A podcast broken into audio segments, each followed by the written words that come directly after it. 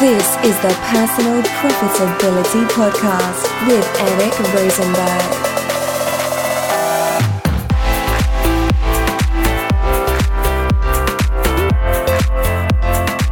Profiteers. Welcome back for episode number 123 of the Personal Profitability Podcast. As always, I am your host, Eric Rosenberg, and today we are back with Sandy Smith for week number three of her month on this show. Today we're going to talk about a topic near and dear to my heart. It was something that goes way back to the very beginning of when I started blogging. You know, fun little fact my blog just turned 10. That's right, this month, October 2018, is the 10th anniversary of me founding what was then called Narrowbridge Adventures, that became Narrowbridge Finance, and is now known as Personal Profitability. And that's the brand that I plan to stick with because that is what this site is really all about. But part of the personal profitability journey is managing your personal finances and making sure you don't overspend, especially on stuff that you don't value and stuff that you don't need. So today we're going to sit down with Sandy. She is an expert in frugality. After all, her site is called Yes, I Am Cheap, and she is proudly known as a cheapskate. So we're going to dive in with her right now on the Personal Profitability Podcast.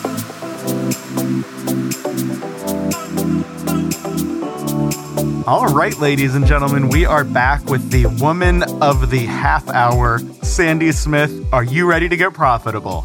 I'm ready to make a lot of money. I love it's like all about the Benjamins, baby.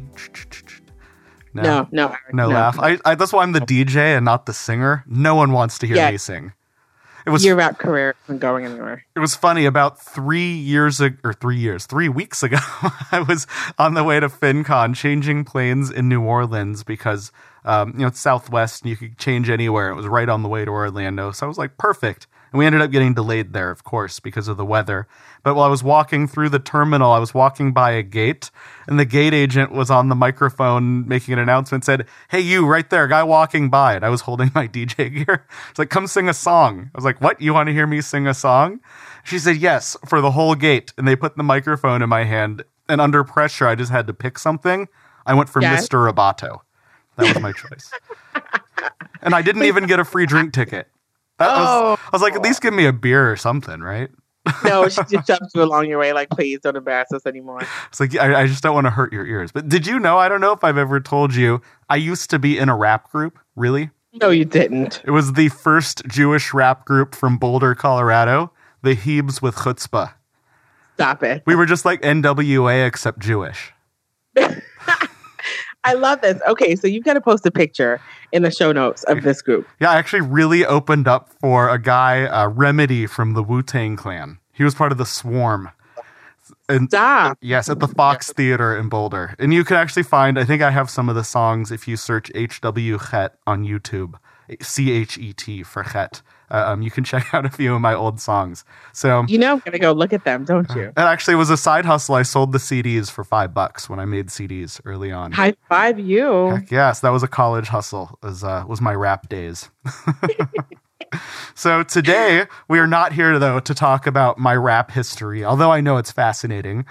we are here to talk about five frugal money saving tips to boost your savings and we've both been blogging about uh, frugality and budgeting and things like that for the better part of a decade. Actually, my site just turned 10 years old last week. If you're listening this to this when it goes live, uh, October, I think it was 9th or 10th, something like that, in 2008. I published my first post on what became personal profitability. So, happy birthday to my internet! in two more months. two more months. So right there. We're like, it's like we were born in the same hospital a couple months apart. We were both early members of what was then called the uh, Yakezie network, which is still around. It's not as active as it used to be. And that's what led us to FinCon and to become real life friends in addition to internet friends. So let's dive into our five frugality tips. So, number one, stop spending on things you don't value. Is this something that you like to preach out to your audience? Yeah, this is great because unfortunately, some people in the frugality area tell you stop spending, period. And that's rough because you have to feel like you're going to work to do something. So instead of um, stop spending, period, focusing on just spending on the things that you value and reducing your spending elsewhere keeps you sane and focused on what it is that you need to do. So maybe uh, traveling is very important to you, right? But you're still focused on paying down your student loans or whatever it is. It just might mean that you stop going out other places and you still take one vacation a year that keeps you sane and going to work uh, the other rest of the year um, and that you're able to focus on, on on paying down your debt that way so yeah focus on what makes sense for you to spend money on and then reduce your spending elsewhere Yeah, it's like if you ever read The Automatic Millionaire, which was one of my favorite personal finance books. It was actually the last book I read right before I started personal profitability back in 2008. They talk about the latte factor, which is, you know, if you were to go to Starbucks and spend $5 on coffee 5 days a week for, you know, 30 or 40 years over your career, the compounding added up value of that is huge. And I'm not one. Mm-hmm. I'm if you like going to Starbucks, you know, my like my wife likes going to Starbucks. That doesn't bother me if she wants to go get a good coffee. But then we have to look at the budget and say, what else are we going to cut so we can afford that coffee? You know, we don't have cable TV. I cut cable in 2011. I've saved seventy dollars a month every month since. That's over six thousand dollars I've saved. that's But- huge Then there are things, you know, I like to spend money on international trips. We're talking about Italy next year. I'm hoping that one's going to come to fruition. i'm coming i'm coming Wow, it doesn't sound fun. I haven't been to Italy yet. My wife has, so it's my turn. I got we got to get out there. i'm gonna go for the food That's exactly. Like, I want to sit in one of those old towns up on a mountaintop where no one speaks English. And I'm just going to stuff my face and drink wine all day. That's what I want to do in Italy. But to afford that, I don't watch cable TV, and I've lowered my cell phone bill cost and my auto insurance cost by shopping around. So don't worry about keeping up with the Joneses. The Joneses probably have ten thousand dollars in credit card debt. Just worry about what you value. It's all right if you have the Starbucks. That just might mean you don't get a Tesla, you get a Toyota. You know, I have a 10 year old Toyota. I'm not going to replace it anytime soon. Tip number two look for budgeting big wins. So, like that cable TV, like the Toyota. So, so my Toyota Corolla, I actually I did some math on this. The average car payment these days is something like $600, $650 a month, which I don't know what cars people are driving that that's their payments, but that was the average when I did some research recently. And if you were to get a new car on a lease or even buy it every other year at that rate and keep up that payment for the course of a career, the 30 to 40 years, it's uh, going to be 1 to 2 million dollars you lose out on. Million. So if you can drive, I paid off my car. I did get it new, but I paid it off in two and a half years. I have a Corolla. You know, I wanted to be reasonable, fuel efficient. Didn't need to be flashy because really at the end of the day, a car just gets me from point A to B. And as long as I can listen to a podcast and it doesn't break down and it has, you know, airbags and seatbelts and safety features, the rest doesn't really matter because, you know, just a car just gets me around. So for me, that was a huge budgeting big win. I haven't had a car payment in about eight years. So Sandy, do you have any budgeting big wins you can share from your own experience? I'm horrible because I actually went backwards because now I have a mortgage. But when I was really good at budgeting, the biggest thing that I did was found the cheapest place that I could live in. I think as Americans, we tend to want to go to the max of our budget where we can afford to either buy our house or live in an apartment. But sometimes you might have to sacrifice a little bit, and, and that tends to be our biggest cost. So if maybe you can live in a slightly smaller apartment, maybe a tiny, a less desirable neighborhood for a little bit of time, think about how much money you can save. Forget about the coffee, forget about the Starbucks every day. What if you could save on your rent or on your mortgage for like four or five years? And how much further would you be if that's what you did? So, you know, that's the advice I tend to give if I have clients. My first thing that I look at is what are you spending in your living arrangement? And do you mind downgrading slightly to save a lot of money just on where you live?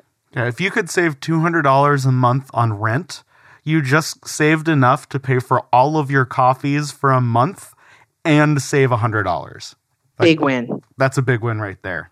So, number three, we're going to get back to the one I was just picking on. Stop wasting money on car payments. Like, it's crazy. I have a relative in my family who is into big cars and big machinery. And I've had a talking to with him a few times, like, why do you keep buying new cars? And his answer was, I want the latest technology. Like, you don't need the latest technology in a car. You know how much car technology has changed since the 1920s? We're still using internal combustion engines. Like, it's really pretty much the same thing, except there's a computer in the dashboard now. Exactly. And all automotive manufacturers have a schedule of how often they refresh their cars. Sometimes it's a refresh, and sometimes it's a total new redesign. If you're going to buy a new car, wait for the redesign. They're putting new tech, new everything, whatever in the in the redesign. The refresh is just I'm going to move this here, I'm going to move this there, I'm going to make this more flashy. It's like your iPhone. there's there's a difference. You know, they do a completely different one every they, change, they do little tweaks every few years. Exactly. That's what Yeah. the automotive manufacturers do. And then people like my husband run out and get a new car when they don't need it. You know, uh, they do a new redesign every five to seven years, but they do a refresh every couple of years. You know, I'm just just putting that out there. I'm trying to hold out. Uh, My car is 10. It's actually about the exact same age as my blog. And I'm trying to wait until the next car I buy will drive me on its own. That's what I'm holding out for self driving cars. That is the point where cars will have changed enough for me to get a new one when it can drive me to where I'm going. My car is 2013. I planned on having it for at least 10 years. By the time the wheels fall off my car, then maybe I'll be ready for another one. But I don't I don't like I don't like car notes, to be quite honest with you. I'd rather put that money into my IRA. I'd rather go on like a fabulous Italian vacation with you and your wife that I'm totally crashing next year. a car, one way to think about it is a car is a depreciating asset. So every month you have it, it is worth less and less and less, unless you're like, uh, you know, Jay Leno and you have Bugattis or something that get those maybe become an investment. But for most of us, we're not buying you know million dollar plus cars. You mean the Toyota Corolla is not an investment, Eric? Actually, I was looking on my uh, mint.com account this morning and found it is worth about $5,000 now. So it's worth um, a third ish of what I paid for it. And that's fine by me because I've squeezed a lot of value out in, in the last 10 years. And I'm going to keep on yeah, doing you've gotten 10 years and two kids out of that car. So I think you're okay. Here's a little tip. If you use your personal car for work purposes, so like I, I don't have a separate work car, but I took my car to LAX. I drove down to the airport to fly to FinCon. I drove up a few weeks ago to San Luis Obispo, that's two hours each way, to do a talk.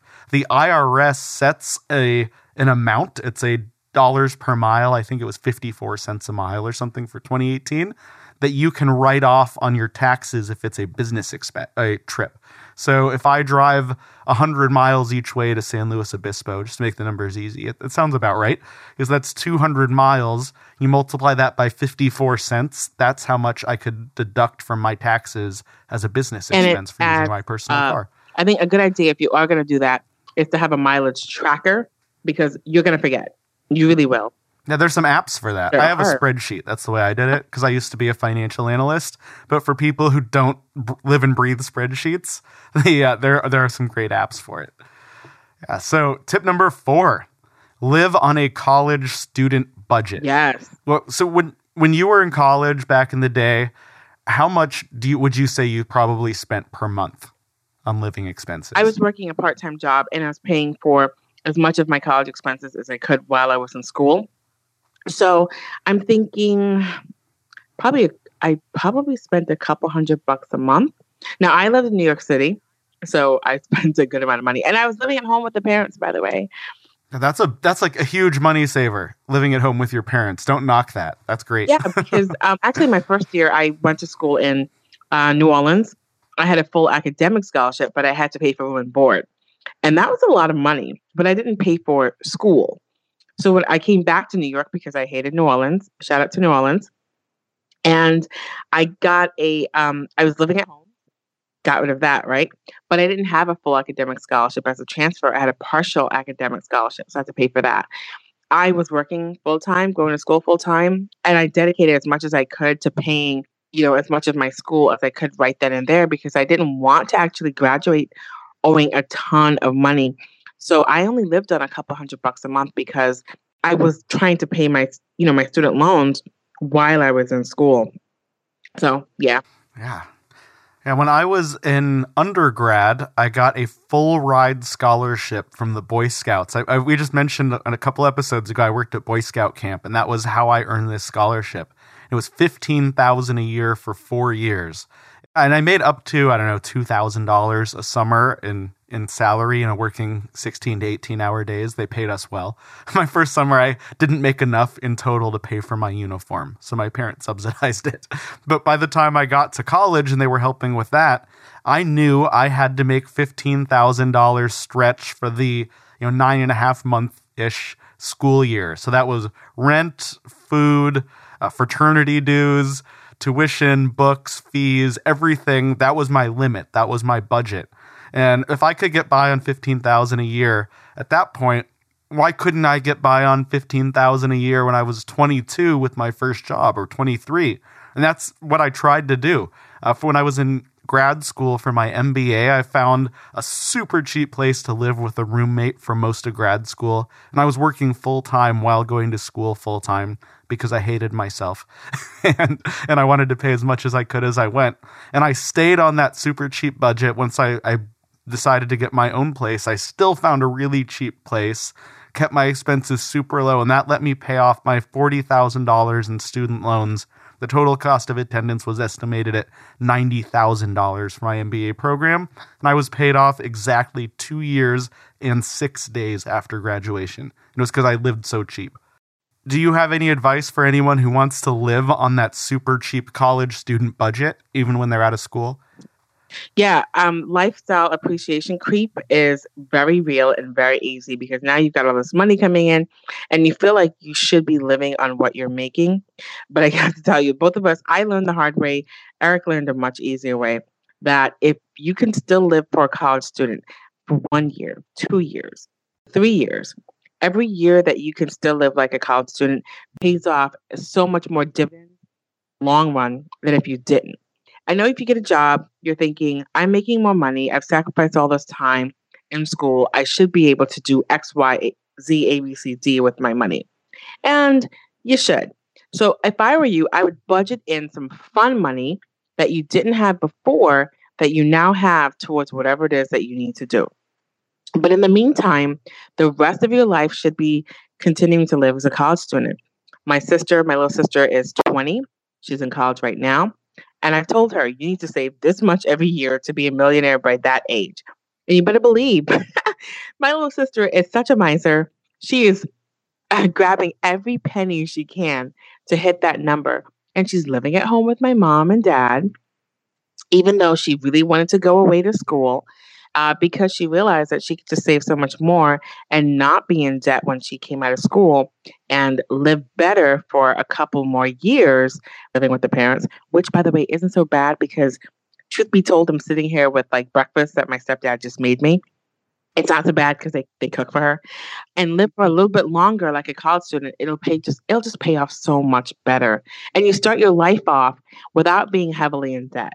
Um, and I can tell you from somebody who's taken 10 years to pay off their undergrad loans, even though I was paying while I was in school, you don't want to spend 10 years paying off loans. It's just a suck of money. Yeah, imagine if you, you know, my when I was paying my student loans, I was often paying you know, seven, eight hundred dollars a month, even though I only had to pay about half or less of that. But I was able to take that, you know, 700, 800 a month. I was used to living without it because that was my you know, my entire time from college from finishing grad school for that next 2 years. So when I stopped having to pay that loan, it wasn't like all of a sudden, oh, I have $700 more a month to spend. I started right. maxing out my Roth IRA. I started my first taxable investment account. I built an emergency fund. You know, I put all that money to use for me. And we say in personal finance, pay yourself first you know, I put right. air quotes up as I said that.